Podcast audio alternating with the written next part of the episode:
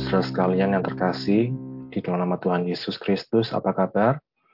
Di nama Tuhan, sore hari ini kita dapat kembali bertemu dalam PA secara online.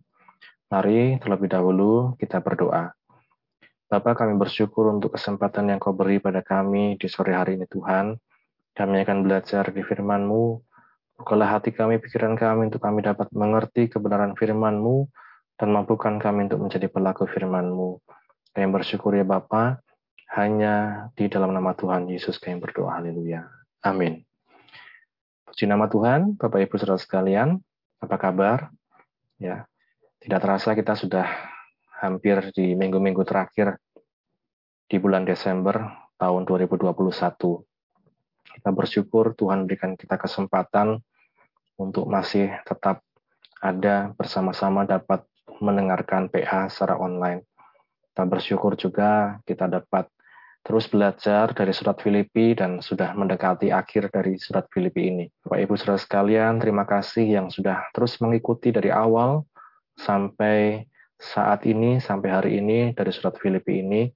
Kiranya Tuhan memberkati kita sekalian dan kiranya menjadi berkat untuk kita sekalian. Kamis yang lalu kita belajar tentang bagaimana prinsip dan iman Paulus ya di Filipi pasal 4. Paulus memiliki prinsip segala perkara dapat ditanggung di dalam Kristus Yesus. Dia juga memiliki prinsip bagaimana dia belajar mencukupkan diri dalam segala keadaan, dalam segala perkara. Dan ini yang patut juga kita renungkan, patut juga kita terapkan dalam kehidupan kita sehari-hari, dalam menjalani kehidupan kita. Ada masalah, ada kekurangan, ada kelimpahan, kadang banyak berkat, kadang mungkin syarat berkatnya, kita belajar untuk berpuas diri, belajar untuk merasa cukup, belajar untuk bersyukur pada Tuhan. Nah, selanjutnya pada sore hari ini kita belajar bagaimana Paulus melihat suatu persembahan dari jemaat di Filipi. Ya, kita buka Filipi pasal yang keempat mulai dari ayat yang ke-14. Filipi 4 mulai dari ayat yang ke-14, demikian bunyi firman Tuhan.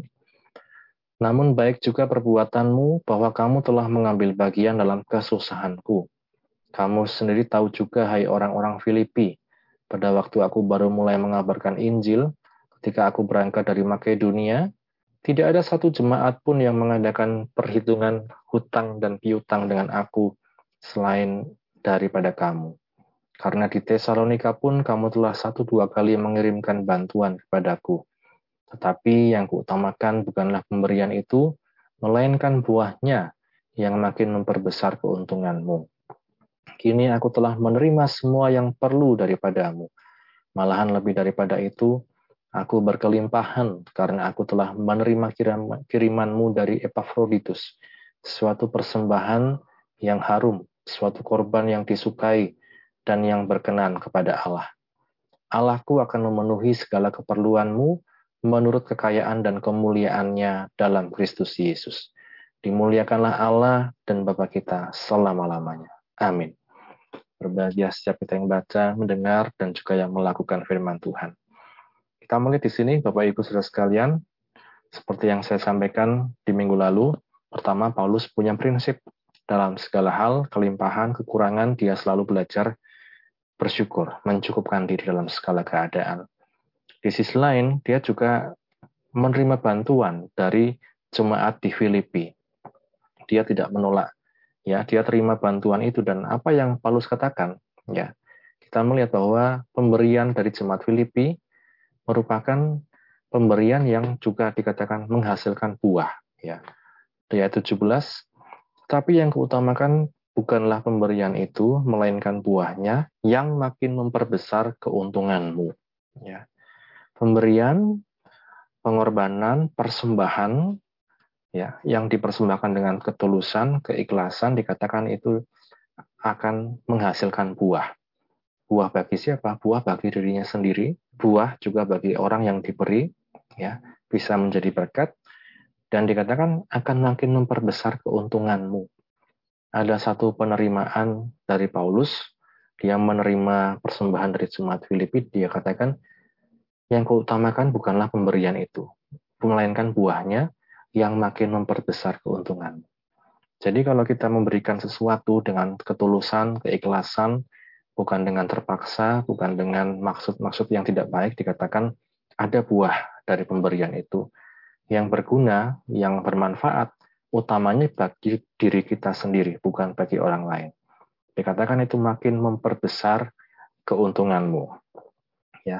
Ya. Yang kedua, kita melihat Bapak Ibu Saudara sekalian di ayat yang ke-18, Kini aku telah menerima semua yang perlu daripadamu, malahan lebih daripada itu. Aku berkelimpahan karena aku telah menerima kirimanmu dari Epafroditus, suatu persembahan yang harum, suatu korban yang disukai dan yang berkenan kepada Allah. Kita melihat yang kedua, pemberian dikatakan sebagai persembahan yang harum, korban yang disukai dan yang berkenan kepada Allah. Kita sering kali ya berpikir bahwa Eh, hal-hal ini termasuk hal-hal yang spiritual, hal-hal yang rohani, hanya berhubungan dengan hal-hal yang rohani. Tapi kalau kita melihat Bapak Ibu Saudara sekalian, ini juga berhubungan dengan hal-hal jasmani, persembahan yang jasmani, pemberian yang itu bisa dilihat. Ya, itu dikatakan sebagai satu persembahan yang harum, suatu korban yang berkenan, yang disukai Allah. Sebabnya Bapak Ibu Saudara sekalian, kalau kita dikatakan diberi kesempatan untuk memberi kepada mereka yang kekurangan, atau mungkin kepada yang membutuhkan, atau mungkin kepada satu kebutuhan dari apa pun itu, nah mari kita pandang itu sebagai satu korban, satu persembahan. Ya, kalau kita berikan dengan keikhlasan, ketulusan, maksud yang baik dikatakan, itu merupakan satu persembahan yang harum. Itu merupakan korban yang disukai, merupakan yang berkenan kepada Allah. Tetapi kalau dengan keterpaksaan justru kita melihat sebaliknya. Kalau kita persembahkan dengan satu nilai pengorbanan Bapak Ibu. Kalau kita bayangkan seorang janda yang memberikan persembahan di bait Allah ya. Tuhan melihat dia memberi dari kekurangannya. Orang lain memberi dari kelebihannya. Tuhan melihat justru janda ini persembahannya yang begitu tulus diterima oleh Tuhan. Karena dia memberi dari kekurangannya. Karena apa? Ada nilai pengorbanan sesuatu yang harusnya menjadi milik saya atau kebutuhan saya, sesuatu yang seharusnya menjadi bisa saya pakai untuk saya sendiri, memuaskan saya, tapi justru saya korbankan.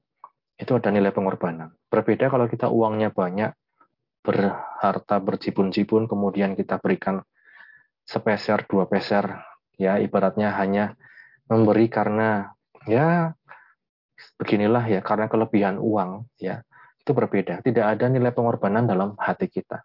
Tapi ketika ada nilai pengorbanan dikatakan itu bisa menjadi sesuatu korban yang disukai dan yang berkenan kepada Allah. Ya. Maka di ayat 19 ya, ini yang juga menjadi prinsip ya dan iman yang Paulus ingin bagikan kepada jemaat di Filipi. Allahku akan memenuhi segala keperluanmu menurut kekayaan dan kemuliaannya di dalam Kristus Yesus. Amin. Allahku akan memenuhi segala keperluanmu menurut kekayaan dan kemuliaannya di dalam Kristus Yesus.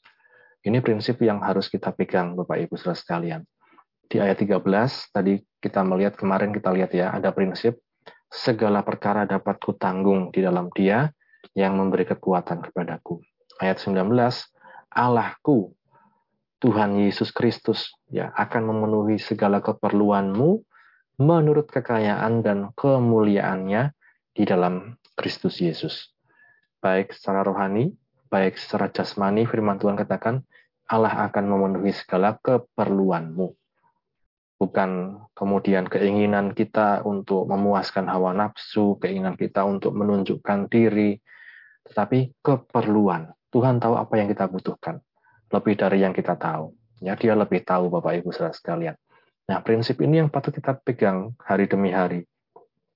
Menghadapi masa yang tidak mudah, menghadapi hari-hari yang tidak mudah, ketidakpastian, dan lain-lain. Firman Tuhan katakan, Allahku akan memenuhi segala keperluanmu menurut kekayaan dan kemuliaannya di dalam siapa? Kristus Yesus. Ya, pegang ini baik-baik, Bapak Ibu saudara sekalian, dan jadikan ini prinsip dalam kehidupan kita. Sehingga di ayat yang ke-20 dikatakan, dimuliakanlah Allah dan Bapa kita selama-lamanya. Amin. Ya. Bagaimana Allah dimuliakan? Ya, ketika hidup kita itu menjadi berkat, ketika hidup kita dapat menjadi berkat, kita bisa menjadi berkat bagi sesama. Kemudian kita tahu prinsip yang kita pegang bahwa Tuhanlah yang memenuhi segala keperluan kita.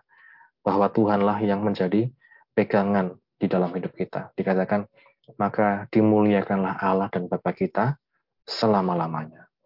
Ini Bapak Ibu saudara sekalian yang disampaikan oleh Rasul Paulus kepada jemaat di Filipi. Paulus memiliki prinsip, sekali lagi, dia tahu kekurangan, dia tahu kelimpahan, dia belajar mencukupkan diri, dia katakan segala perkara dapat saya tanggung di dalam Tuhan Yesus. Tapi kemudian ketika jemaat Filipi membantu dia dalam kesusahan, dia terima itu sebagai satu pemberian yang baik, suatu niat yang baik. Itu adalah pemberian yang menghasilkan buah. Ada buah yang dihasilkan dari sebuah pemberian yang tulus. Dan kemudian dikatakan memperbesar keuntungan si pemberi, orang yang berkorban. Ya. Kemudian pemberian dan persembahan tadi dikatakan juga sebagai persembahan yang harum, sebagai korban yang berkenan dan yang disukai Allah. Sekali lagi ada nilai pengorbanan di situ. Kalau kita memberi hanya karena kelebihan, saya punya uang lebih, saya berilah. Ya, kasihan, nah itu ya, kayak gitu ya kadang. Tapi ada satu nilai pengorbanan. Saya punya uang, saya beri, dan di hati ini terasa, wah saya berkorban. Ya, wah ada pengorbanan di sini. Bukan karena kelebihan, bukan karena banyak, tetapi karena memang Tuhan gerakkan kita untuk memberi. Nah, di situ dikatakan Itulah yang disukai Tuhan yang berkenan kepada Allah. Entah itu kepada orang yang berkekurangan, orang yang membutuhkan, atau siapa pun.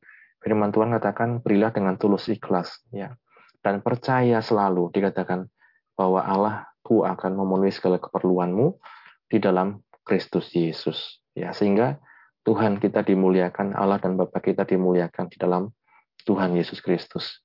Kiranya firman Tuhan pada sore hari ini menguatkan kita sekalian Bapak Ibu, di masa-masa yang tidak mudah, mungkin kita alami berbagai macam eh, masalah, rintangan, dan hambatan di bidang apa pun.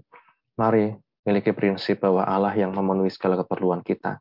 Dan ketika kita digerakkan untuk memberi berkorban, lakukan dengan ketulusan dan keikhlasan, bukan dengan keterpaksaan. Kiranya Tuhan memberkati kita sekalian. Mari sama-sama kita berdoa. Bapak kami bersyukur untuk firman-Mu yang telah kami baca, kami dengarkan, kami renungkan. Tuhan tolong kami untuk kami dapat mengalami firman-Mu Tuhan. Untuk kami belajar menjadi Paulus Tuhan, memiliki prinsip dan iman Paulus, dan belajar juga seperti jemaat di Filipi yang berkorban dengan sukacita, dengan rela hati, sehingga itu menjadi satu persembahan yang harum, korban yang berkenan dan disukai Tuhan oleh Engkau. Kami bersyukur ya Bapa, kami percaya Engkau yang memenuhi segala keperluan kami Tuhan, Engkau yang mengendalikan setiap kehidupan kami, memegang kendali atas hidup kami ya Tuhan. Berkatilah setiap anak-anakmu Tuhan yang sudah Tuhan mengikuti PA ini Tuhan. Mereka yang sakit disembuhkan, yang lemah dikuatkan, yang sedang alami permasalahan keberikan jalan keluar ya Tuhan. Terima kasih Bapak, terima kasih. Kami bersyukur Bapak, hanya di dalam nama Tuhan Yesus, kami sudah berdoa dan mengucap syukur. Haleluya. Amin. Puji nama Tuhan, Bapak Ibu saudara sekalian, Tuhan memberkati. Amin.